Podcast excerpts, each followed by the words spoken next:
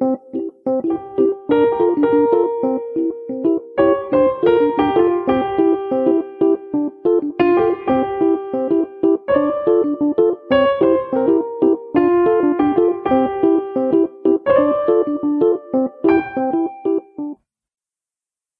and welcome to Field Notes, a podcast about linguistic fieldwork.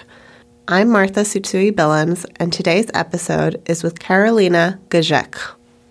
Karolina is a documentary and descriptive linguist working mostly on the Quechuan languages and natural language use.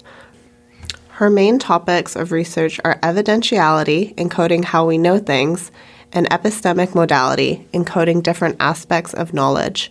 She is particularly interested in how these categories play out in natural discourse. She also researches pragmatics in general and language endangerment and methodology of linguistic fieldwork, with special reference to the indigenous languages of South America. Karolina is also interested in the socio-economic issues which affect minority and endangered languages and the communities which use them.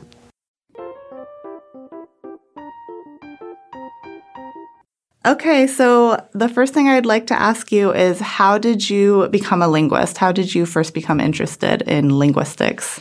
Well, I was always interested in languages, sort of like in learning them, but I didn't really realize this is a, a thing you can do until I was already at uni studying something else. I was doing political science. And then I went to Barcelona, I think it was over holidays, and I stumbled across this exhibition on endangered languages. And then I was totally hooked. I was like, what is this? Where can I learn more about, more about this? And, uh, and then I realized that there was an MA at SOAS doing exactly that. I think is the same one that you've done. Language documentation, yes. And so basically, when I finished my political studies uh, degree, I went straight to SOAS to do that and then it was like a whole year of talking about how to do fieldwork but without any actual fieldwork so i kind of felt okay now i have to do a phd to to you know to do fieldwork and really find out what this is about. Yeah and i think i think we overlapped a little bit so I was right? What years were you there?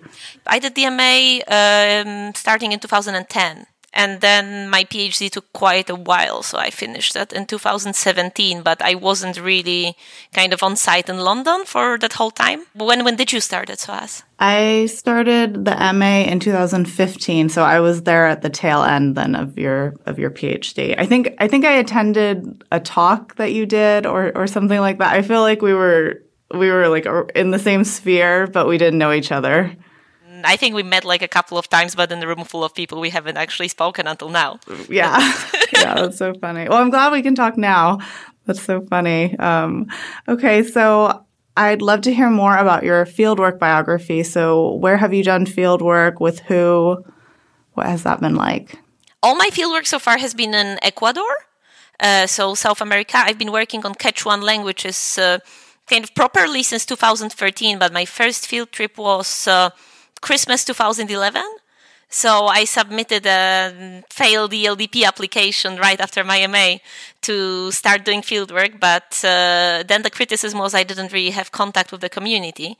Uh, so Mandana from ELDP put me in touch with Connie Dickinson, a linguist who's by then been in Ecuador for about 20 odd years, and she's still there actually working.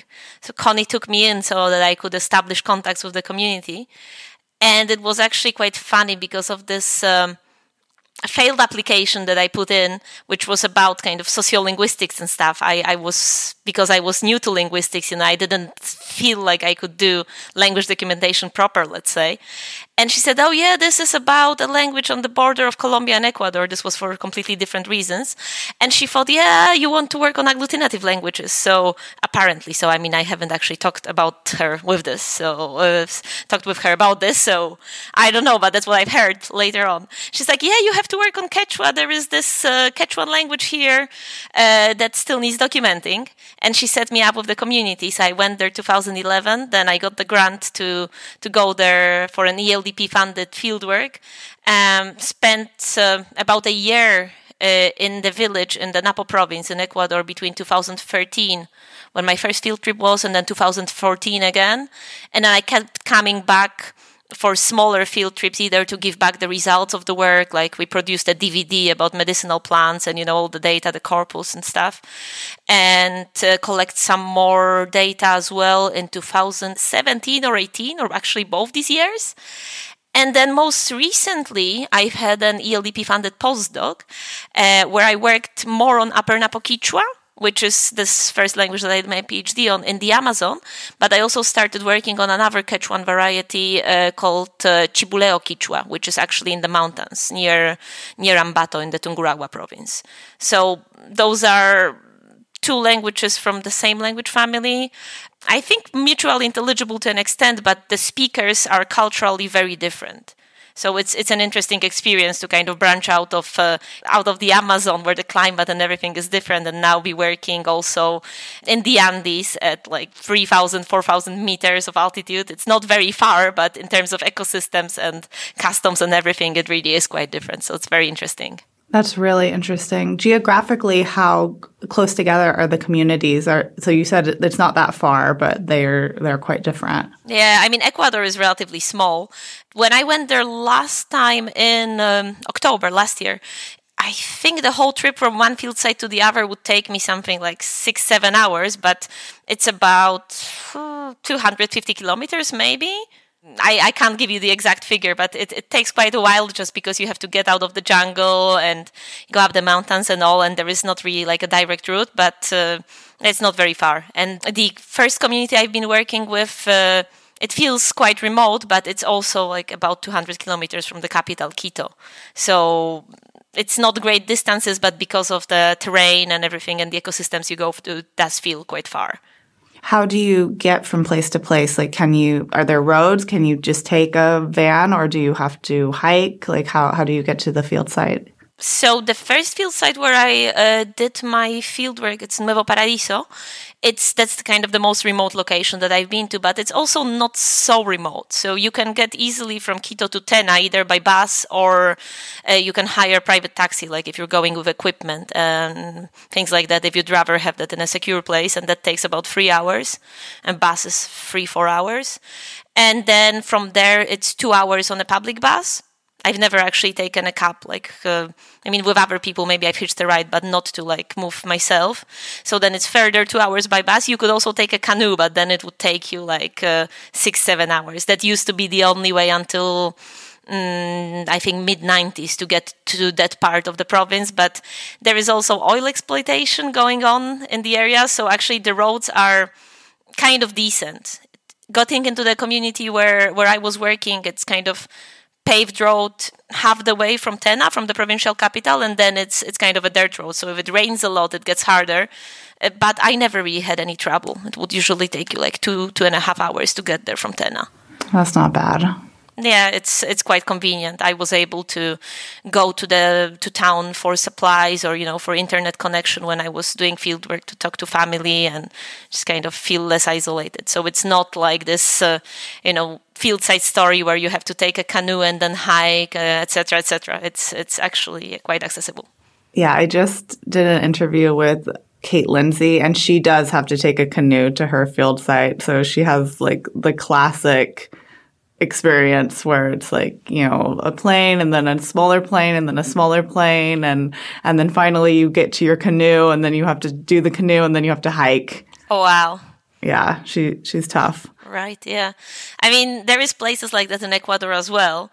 Uh, and when i first started fieldwork i was kind of uh, mm, jealous of the people who had to do that, but I have to say that it's very convenient to be able to just kind of jet out on a bus when you feel like, uh, you know, like you absolutely need to talk to mm, your partner or your family, uh, or otherwise you're just not going to be be doing so well. So that was very convenient, kind of for my well being. Because when I first went, I thought like, yeah, it's not a problem, it's gonna be fine. But then you find yourself, you know, doing this work that you're new to in the on the other side of the world, and uh, sometimes it is needed to kind of reconnect with with people you know. Oh, definitely, yeah. That that's something I really struggled with a lot um, when when I've been in the field is even though you're around people all the time, it, you can feel quite lonely. And both times I went without my family or without my partner. So, you know, after like all day speaking Amami or speaking Japanese, like you just want to like think in your native language, you know, and you like haven't had a chance to. And like some like somebody has been touching you all day long, like some child or like you've been with, around other people all day but I don't know. It's just like a very strange feeling to be lonely, but also like surrounded by so many people. And I think we don't really get to talk about that enough. I mean, now for me it's different, right? Because I go there and it's very, very strange. So I arrive in this remote village, you know, it's like dead of the night, the dogs are barking, and I'm like, mm, I'm home again, sort of. I mean, I know it's not my home, but it does really feel like that. And, uh, you know, because I've been kind of back and forth so many times, it's, it's really good to see people and it feels very different. But yeah, the first field trip, especially, think I just really wasn't prepared for, for how, complex this is going to be. I don't want to say tough because it was a, a, great thing to do, and I'm very happy that I got to do it. I'm very happy that the people, uh, you know, my host family and the people in the village put up with me, and uh, we were able to establish a really nice relationship. And it's also kind of easier getting into new communities, I think, once you know what you're doing. But first, you go there, you're kind of clueless, you don't speak the language. Um, and yeah, and you kind of expect people are going to be very patient with you. That might not always be the case. You might not always be very patient. So, so yeah. So I was very happy that I had this kind of possibility to vent at not such a big distance. Yeah, definitely. Why? Um, why did you choose Ecuador? Had you already like was it just some place you were interested in? Had you already been there before? So I haven't been to Ecuador actually prior to this field trip, like this pre-field trip in 2011. But uh, I've lived in South America, uh, in Argentina, for about a year before, and I was interested in the region. I my my MA in international relations was on South America, and I spoke Spanish, and I kind of thought it would make sense, you know, since I was new to linguistics, very really very new when I started applying for grants to do my PhD. Um, that it would make my chances of getting funding bigger if I went to a region that I already had some sort of relationship with. I mean, of course, I could have done work in Europe as well, right? But uh, at that point, I was like, yeah, I want to do something uh, far away from home. And this was uh, seemed like a most feasible option where I had something additional to offer. And as I told you, my first uh, ELDP application was totally failed. It was also a really bad application because I did political science before. I thought, yeah, I'm going to look at like uh, the influence of conflict on uh, language endangerment, which I still think would be a very interesting thing to do, but super complex, which I didn't realize at the time. And so I wanted to go and work uh, on the border of Ecuador and Colombia, but in Ecuador because that was kind of immediately out of the conflict zone. And then, as I told you already, when uh, uh, Mandana realized that I could need some, I would need some extra help with getting in touch with people, she put me in touch with Connie. And then she's like, "Oh yeah, you want to work in Ecuador and on an agglutinative language? Here is Quechua." So that's kind of how it all happened. It's a little bit of a, a string of coincidences. Yeah, yeah. Maybe we should explain what agglutinative languages are, um, just in case not everyone knows, or maybe they've forgotten since undergrad morphology class. yeah, of course. So basically, I think in lay terms, uh, it's kind of languages which stack a lot of morphemes together into one word, not like. Uh, those languages which have one word as a one big sentence, so those are fusional. But those kind of, in, in simple terms, with really long words, with where each morpheme has like a, a, very specific meaning, and you just tend to put them together. So Quechua l- language family is kind of typical. Uh, and yeah, I mean, in Peru, there is more agglutination, I think, than in Ecuador. It's kind of slightly more isolating in Ecuador. Uh, but yeah, the irony is I never really wanted to work on morphology. My interests are semantics and pragmatics, but it's just, you know, it was. Uh, I think Connie wasn't aware of the uh, of the extent to which you know this was kind of a, a weird choice of project on my part, and then I found out later that you know the the reason why she recommended Quechua is because it was agglutinative. But I think a lot of people arrived at their field sites through coincidences of, of, of, of, that sort. Oh, yes. When you ask people about that, you always think that they had it crystal clear, you know, from when they started being interested in linguistics. I want to work on this. And then I remembered in my MA, like everybody that we asked uh, as students were like, oh, yeah, it just kind of so happened, or, you know, somebody reached out, or. Yeah, definitely. Like you just kind of fell in and look at you now. yeah, well, then it turned it turned out that Quechua has a really fascinating system of discourse markers, which mark uh, the things that I'm really interested in, like evidentiality and epistemicity. Yeah, maybe maybe we can talk about evidentiality now. So again, like, can you explain what these concepts mean and why you are interested in them? Right. So um, evidentiality is, uh, at least traditionally understood, is. Uh, linguistic marking of the source of information. What that means is basically morphemes that code how you know about something. We don't really have um, kind of a straight equivalent in, um, say, familiar, the most familiar or wider, widely known languages, but you could say in English, ad evidential would be something like reportedly. So if you say, I don't know, reportedly Tom is going to come to the party. That's probably, I mean, it's a different register, right? So uh, a little bit. So maybe that's not the best example, but that means that it's not first-hand information. You don't know that from Tom. You wouldn't say that if Tom himself told you. Or you could say, I hear Tom is going to come to the party. Uh, so in English we have that, but it also kind of transmits that you don't fully trust that information. And in languages with grammatical evidentiality, uh, the source of information is separated from how much you trust it or not. So, source of information, evidentiality, and how much we trust something that something is uh, true or that it might happen is uh, something called epistemic modality. Uh, but actually, uh, the reality is much more complex than that. So, uh, we thought when linguists started studying this kind of seriously in the 1980s that this was a category that really rigidly marked uh, sources of information, like whether you've heard something from somebody else, whether you infer it from evidence. So, like you see, I don't know, ashes on the ground and you say, oh, there was a fire here and you mark it with a specific evidential morpheme, or you experience something firsthand and then you mark it differently. Uh, but in most languages, really, and also in, in Quechua, uh, what happens is that that kind of gets mixed up with. Uh, mm, something called epistemic stance. So it's more about how you want to present yourself and and present this information. Like present your confidence in that information? Kind of oh yeah if you want to come across as expert. So it's not really one to one about whether you know you've seen something or you've heard it or you've inferred it. And also as uh, interlocutors we don't care about that as much right? So uh, now when I'm talking to you and saying all these things, you're not going to ask me like, okay, but have you actually gotten on the bus and have you like been on it for two hours so that now you can tell me, uh, you know, that that this is how long the the ride takes. Like it's more important for you to know that I have been there and I have done this fieldwork and you kind of trust me because of that if you look at evidentiality the way that you know fieldwork was done before so you had a set of isolated sentences and you presented them to speakers for translation and there were different sources of evidence. So like you see it with your own eyes or you hear the rain tapping on the roof or somebody told you it was raining then you get a neat paradigm.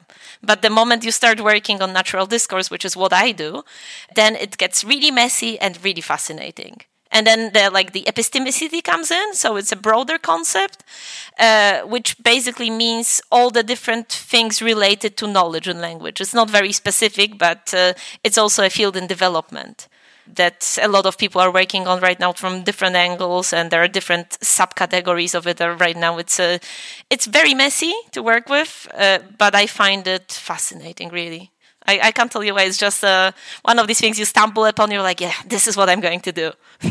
yeah, that's really interesting. What is a general day like for you when you're collecting data? Do you have a routine? So uh, that's. Uh, a tricky one, mostly because uh, the first project that I've done uh, for my PhD it was a very different setup to to this postdoc that I also mentioned, which was the most recent thing. So when I was doing PhD fieldwork, I think the common denominator of all my work is that I've always uh, tried to work collaboratively with people. So it wouldn't just be me working, but there was a team of native speakers working with me So they would show up at my house early in the morning, and either we would go um, to an interview that has been set up previously to record, and that could have been, you know, all day, depending on how far that was and how we needed to get there. Or um, we were lucky enough that the local school let us use their space, so then we would just sit there and uh, and transcribe, or we would do elicitation sessions, which are also needed sometimes, right, for negative data or like uh, conversational elicitation with uh, with some stimuli and things. Uh, so it was kind of computer heavy on the days that we didn't have uh, interviews. Uh, because we did a lot of transcription work, and uh, actually, it was mostly the native speakers transcribing. So I would do the segmentation sometimes, just in the interest of time. Uh, and then once they transcribe something, I would go through things and ask, you know, what about this? What about that? So mm, that took a lot of time.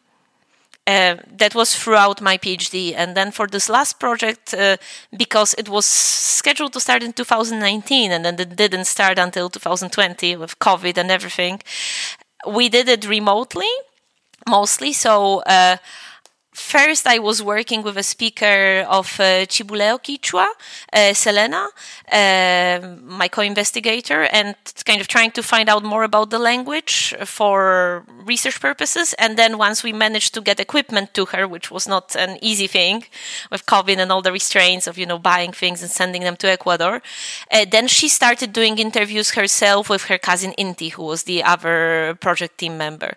So they would go uh, record people that that they knew had something interesting to say. And then more or less it would be that they would be transcribing well i would segment they would transcribe then we would talk about uh, things together. And when i went there last uh, last fall so october november i was there last year uh, we did a couple of those interviews as well together. And for this postdoc part of the Upper Napo Quechua work, which was with a slightly different community. Uh, it was yet another setup, uh, basically kind of flash field trips where our main consultant, Darwin Grefa, would uh, assemble people who we wanted to interview.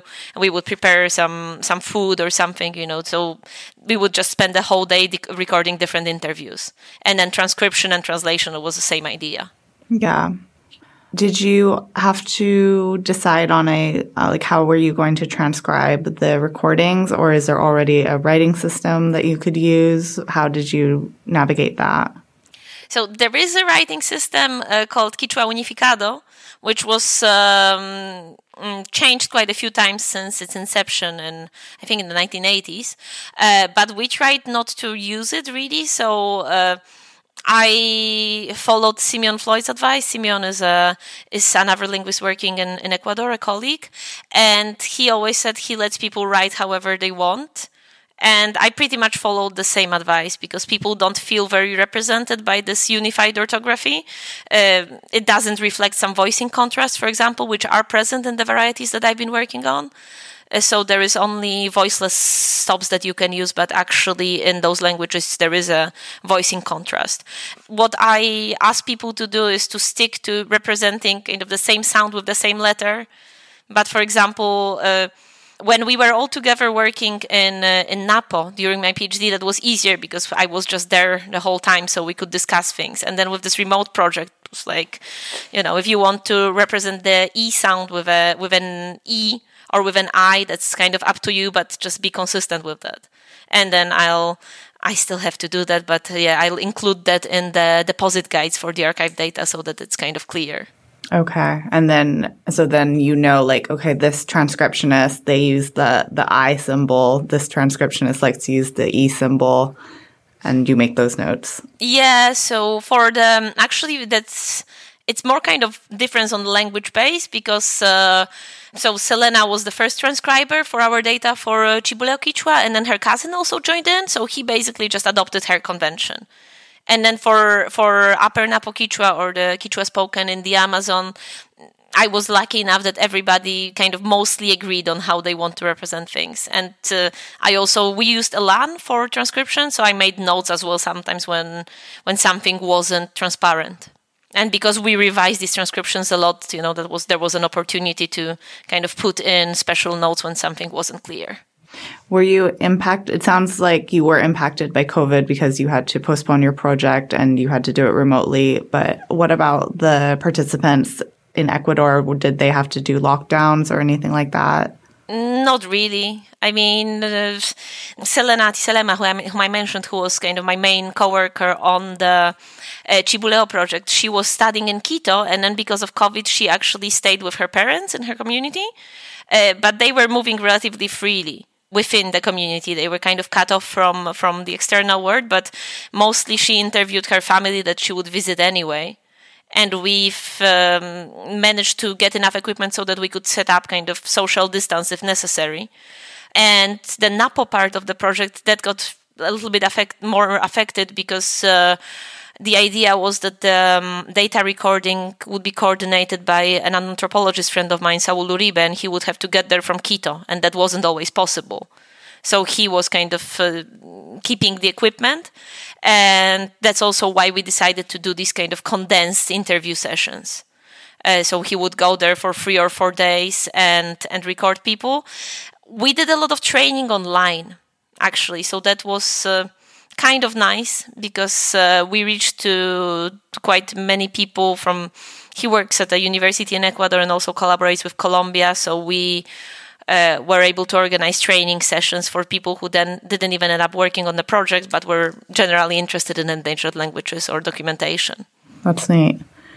Do you want to say anything more about natural discourse? How you use natural discourse in your in your work? Yeah, maybe I should actually. So basically, that's kind of another spin-off so using natural discourse um, which i mentioned before basically the only reason i can do this is because i'm lucky enough to work with native speakers. And the way we set up interviews is that it's never really me talking to the person that we want to interview. I mean, unless there is like, you know, we are eating a meal and I'm also involved, or I just kind of chip in to ask some sort of short question. Uh, but normally it would just be two native speakers talking and I'm mostly recording or you know behind the scenes if there is another person who who is able to record, uh, or sometimes I wasn't even there. Um, because for me, what's really interesting is um, how people really use language. So. Uh, especially because these markers that that I set out to analyze, they supposedly we already knew what they meant from uh, research on other varieties of uh, of Quechua, and then it turned out that actually in this language they were used completely differently. But you wouldn't pick up on that uh, in settings that were not natural language because they tend to get used in what is called uh, high stake. Well, I mean, I call it that high stake interactions.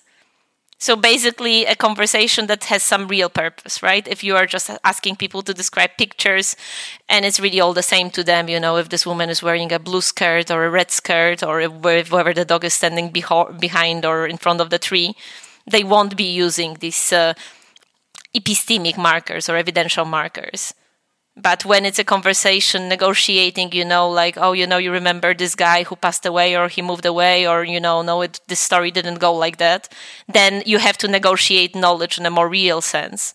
And then you actually see them all the time. That's interesting. That's what i was going to ask you if you could explain more about high stakes but i think you i think you did it.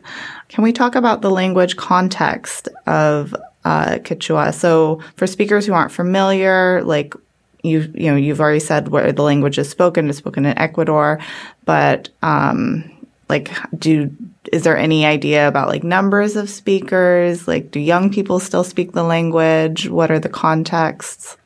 Right. So. Uh, I said before that I was working on Quechua specific, and then I started talking about Quechua, right? So that could have been confusing. yeah, maybe we can explain. yeah, let's do that. Uh, so Quechua uh, or Quechuan is the language family. It's the biggest indigenous uh, language family of South America. And uh, even though it's probably also the most well studied one, we don't really have much of a clue how many speakers are there uh, there is um, some stats are saying it's 8 million and some are saying it's 12 so you can see it's quite a big discrepancy. It's spoken um, on the um, west side of um, of south america kind of along the andes or in the andes from uh, uh, north of argentina to the um, south of colombia in bolivia and peru and ecuador as well. Uh, and in ecuador quechuan languages are called quichua And officially, you know, I told you already there was uh, this uh, unified Quechua orthography. So officially, the government is going for the stance that there is really one uh, Quechua in all of Ecuador. And one Quechua, does that include the two varieties that you work with? Yeah maybe they would, you know, admit that maybe okay, maybe there is two Highland Quechua and Lowland Quechua because the cultures are so markedly different that yeah, you you can't really kind of lump them together culturally. Uh, also, because as far as we know, the language spread to the Amazon, kind of replaced local languages uh, several hundred years ago. So uh, the people in the Amazon who are Quechua speakers today. Um, they uh, their culture is much more kind of Amazonic. It's not like you know they kind of adapted the Andean culture to the Amazonian context. But really, uh, we don't know very much about the full extent of variation within Quechuan language family. Just because it's not really been well analyzed. Also, in linguistics, there was this idea that you know when you said Quechua, it was like okay, yeah, but Quechua is already described because we have described some varieties in Peru and meanwhile you have you know in bolivian quechua there is some descriptive work coming up now but really there wasn't very much before. And uh, in ecuador also there are still varieties that we know very little of and there is quite a lot of kind of cultural variation. So the, the people in Chibuleo in the Andes, in the community where we where I've been working, uh, they see themselves as culturally different from, say, uh, the Salasaca Quechua people who live nearby, uh, and the languages are maybe intelli- uh, intelligible, uh, but yeah, culturally is different. And I'm Mm, I know it's a you know it's kind of hard to decide what you want to go for, whether you should unify in the interest of having more speakers lumped together. Uh, but uh, from my experience, keeping heritage languages alive is more often about uh, the identity and some sort of cultural continuity that you should feel, you know, with uh, people who use this language in the past. And this is often the narrative, oh, you know, it's the language of our ancestors. And the unified Quechua is not a language of anybody's ancestors. So there are kind of two schools in the region. Some people are very strongly in favor of unified, and they that's what is actually getting taught in schools. So uh, even native speakers who want to teach uh, in this uh, bilingual education in Ecuador, which is in place in uh, in areas where indigenous um, people or speakers of a particular indigenous language are, major- uh, are a majority. In case of Quechua, they have to pass a special exam in uh, Unified Quechua, with a lot of and it's you know lexically it's kind of pairs of Spanish influence so you can get to situations which in my opinion are a little bit absurd. Like when you you know you would have to do your homework as a kid and you go and ask your grandma how to say something and then she says something like say to go straight is dirichu purina right? From derecho in spanish which kind of means straight. And then you can take that back to school and basically the teacher's going to tell you it's all wrong. So what's is the thing what's going to happen the next time you have to ask your grandma something? Uh, you're just going to ask her in spanish so, from my perspective and the people I've been working with, uh, I think it kind of erodes transmission. And the situation is, in terms of vitality, it's really hard to say how many speakers there are of the varieties that I've been working on uh, because uh, the stats in Ecuador are done by language, but as I said, Quechua is not treated as so many languages, or you know, not not every variety gets treated distinctly. So, the way to know the number of speakers is to kind of check how many people said that they speak Quechua and live in a given province. And that doesn't really give you a very granular picture. That's at least that was the case for the last census data that I worked on for 2010. I think there was a new one more recently, but I would be surprised if uh, if they improved um, how they gather data on this because was, I think it might have been done last year. There was a different methodology for the census, and uh, yeah, I don't know how well it worked. I was just going to ask so is there official like official recognition government recognition that Quechua is not just one language or is this not really the case that like as linguists we say like okay quechua is a language family but there's no recognition for the different varieties within you know the different languages within that family like how because it sounds like for quechua they're they're just making up some standard variety that no one speaks and saying like this is the standard Is that right? A lot of language activists actually do pick it up. So there is some people who think that uh, unified Quechua is the way to go because it gives you much more visibility and like basically there is a strength in numbers. Okay. So that's another. That's also kind of a, a division line. Uh, people insist on using that official variety, and and you know, and they think that this way mm, they will get kind of a bigger arena for their language. Uh, but in the Ecuadorian constitution of 2008, Quechua is actually mentioned as the official language of intercultural relations, if I'm not mistaken. So it's kind of a co official language, but it's only recognized as one. With Spanish. Yeah, so there is uh, Spanish is the official language, and then you've got Quechua and uh, Shuar, I think, another indigenous language, which are kind of official languages of intercultural relations. That's how they call them. And then you have the other languages which are not mentioned by name. And there is, uh, I think, 13 indigenous languages in Ecuador. Well, 13 languages in Ecuador in total, if I'm not mistaken. And those are kind of supposedly co-official in the territories where the speakers are a majority, but uh, it's kind of uh, you know it's it looks very nice when you look at this uh, Fishman scale of you know how officially how the language is officially recognized.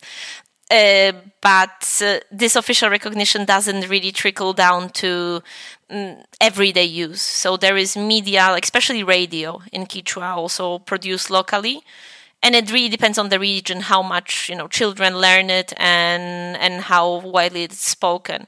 In my experience in the amazon the further you go from uh, the main road the more children are going to speak it. So it's really a matter of how accessible the town is. And people t- i mean also people kind of profess uh, this uh, attachment to the Quechua identity, but it's not always necessarily connected to speaking the language and also what kind of further complicates things is that in uh, the Amazon there is a, recent process of nation formation. So some people who speak Amazonian Quechua. Uh, as I said before, you know, they've adopted this language, and before they spoke something else, we don't really know exactly what that language was. Uh, but they don't call themselves Quechua; they call themselves Quijos. Uh, and then uh, they call their variety that they speak Quijos Quechua. So around uh, the region of, of Tena in the Napo province, you will get some villages which say, oh, we are a Quechua community, and the others would say, we are a Quijos community. And it's, uh, I'm not exactly sure what their legal status is, but they are in the process of being recognized. So it's it's all very dynamic. And uh, Darwin Grefa, one of my coworkers on the research project, he is a big activist for uh, advocating the emergence of the Quijos nation. With a, with a separate heritage and acknowledgement that uh, Quechua is something separate and it's, you know, that there used to be another language before. It's really hard to do research on that as well because there is not so many archaeological sources or you know written records but uh, yeah he has been going through archives and you know working with uh, people who remember past history. So there is a lot of work to be done there, and it's very, very interesting. Do you want to discuss your experience archiving your data? Like, how has that been? You you have a deposit at ELAR. You have one deposit or two deposits at ELAR? I have three deposits at ELAR. Three deposits at ELAR. Can you talk a bit about that? Yeah, sure. So one of them only is really kind of uh, completed. It's still missing a guide. I have to I have to submit a guide. Uh, but basically, I decided the easiest way to do it is uh, to create a deposit, separate deposit for each project, just because the setup were so different. And they are different varieties, right? So mm-hmm. makes sense. Exactly. And different people were involved in the creation and circumstances uh, were different as well. Because basically most of my fieldwork experience is tied to ELDP grants, right? To the Endangered Languages Documentation Program. Um, I was obliged to deposit in ELAR. I'm very happy that I was obliged because I think that's, you know, what people should do as well when you collect all this data. It's, it's good to put them somewhere that it can be accessed and they can be professionally curated. Uh, but it is hard work to put it in there in a in a form that can be useful to people. Uh, so I'm still in the process of uh, curating the deposits from my recent uh, uh, project, which finished last December, and I've already submitted all the media, but I'm working on the transcriptions. So I, I have to kind of go through them and add English translations. My deposit from the PhD, it's all translated into, well, most, most of it is translated into Spanish, uh, and some of it is glossed morpheme by morpheme, but there is no English translations, unfortunately, and I wanted to add that this time for the new deposits. Uh, so yeah, if you search ELAR, you're going to find two Upper Napo Quechua deposits uh, where I'm the depositor or co-depositor, and one for Chibuleo Quechua. Are they open? Yeah, well, some data are and some aren't. So uh, for the first one, uh, for the one from 2013 and 2014, uh, we had a very different arrangement with the community. So I had this kind of meeting where I explained what I was going to do, and they've kind of approved of, you know, letting me record there, and most of the data was open. And then we had some sessions, for example, where there there was a midwife who came to uh, try and turn somebody's baby in their belly prior to when it was born. It's you know it's such pri- private data that we decided okay this is going to be available upon request. Uh, and for the new ones, uh, because of uh, different uh, process that we have adopted with uh, the ethical requirements and also the remote factor and everything and uh, it was harder to do it on community basis so we asked for consent individually from people and they were able to choose who they want to make it open to so in general, people had no problem, and most of the data in the Tungurahua, uh, Tungurahua deposit, the Chibuleo Quechua one, uh, they're open to the public, but some sessions are, you know, only available upon request, or I think one or two are only open to like family. Um, it's also hard to kind of put across, you know, what the language archive is and how you how it's going to be used. So and you know and how it's going to be accessed. So I, I want to keep working on those deposits to kind of be adding more information and you know making it more transparent. Uh, but in each case uh, everybody got a copy of their interview as well and people seem to be kind of content with that because for their purposes of passing it on to family or friends or you know having it as a keepsake that's kind of enough and uh, unfortunately some of the oldest people I've managed to interview, uh, they've passed away since. And actually, I think the kind of most touching thing that I've heard from a family of one of them is that always on the birthday of this lady who passed away, they they watched the interview that we've recorded with her. Oh wow, that's really nice. So yeah, I, I hope that you know archives kind of stick around and make themselves more and more open. Like maybe there was be there's going to be a Spanish interface one day to to make it properly available because uh, I try to make it as transparent as possible. But as you know yourself, it's uh, the demands of the infrastructure of pu- putting the data in a certain order. They maybe they're not even transparent to linguists sometimes, so it's hard to make them very accessible to the community. But the data is there. Yeah, yeah, that's great. Yeah, there's so many layers. Like you have to have internet to start with, and then you have to have internet literacy. And then if the interface of ELAR is only in English, you have to have enough English to be able to navigate the archive to find your deposit. Uh, and you know, like you say, like now we have to find like which files are my my grandfather that I want to listen to. It's it's not as transparent or it's not as easy as you would think. Exactly. And then you also try to make it accessible to other researchers, but really, I mean, it takes a lot of time to just even, you know, transcribe and translate. And then if it's like 20 odd hours of data doing morpheme by morpheme glossing of all of that that's a completely different story. Like i almost feel there should be a separate grant just for that you know for glossing all the data that you've recorded. Because i can use it all right and people can use it for maybe like anthropological research or you know just if they're generally interested in the culture. Uh, but using it for linguistic uh, analysis it's a whole different story unfortunately. Yeah that's that's so true Ugh, transcribing is is like linguistic hell to me. It's just it takes so long and it's so painful and I I and you have to make so many decisions. I don't think people realize like how many choices you have to make when you're doing a transcription for a language that doesn't have a standard writing system that everybody uses like oh should we do ipa do you know what do people want what can people read oh it's too much Exactly. And then you have to remember the choices that you've made as well. Yes. Yes. no, it's true. Oh, okay. Um, well, on that note, thank you, Karolina, so much for coming on to Field Notes. Where can people find you if they want to learn more about your work? Um, I am on both academia. Uh, I will link your academia profile. Thank you. And on ResearchGate as well. I think that's the most uh, kind of uh, stable repository of uh, the things that I have done uh, because I've been changing institutions quite a lot. Uh, when you asked me to uh, come to Field Notes, I've also finally, after a few years of thinking, have been motivated to purchase my own domain, which is going to be karolinagrzech.info. So the domain is purchased, but there is nothing there yet. But I hope there will be shortly. And I am also on Twitter, uh, and I'm trying to be more active there. But uh, or should I say X? Right, I'm on X, uh, but right. I'm not very.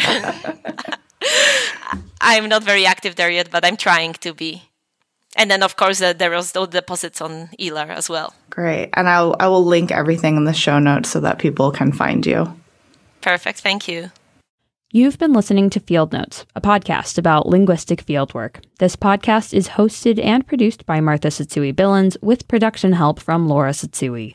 Claire Gahn is our editor, and Luca Dinu is our transcriptionist. Our music is by Lobo Loco, and our logo is by Evil Designs. If you have fieldwork experience to share, email us at fieldnotespod at gmail.com. You can also follow us on Twitter and Instagram at Ling Field Notes.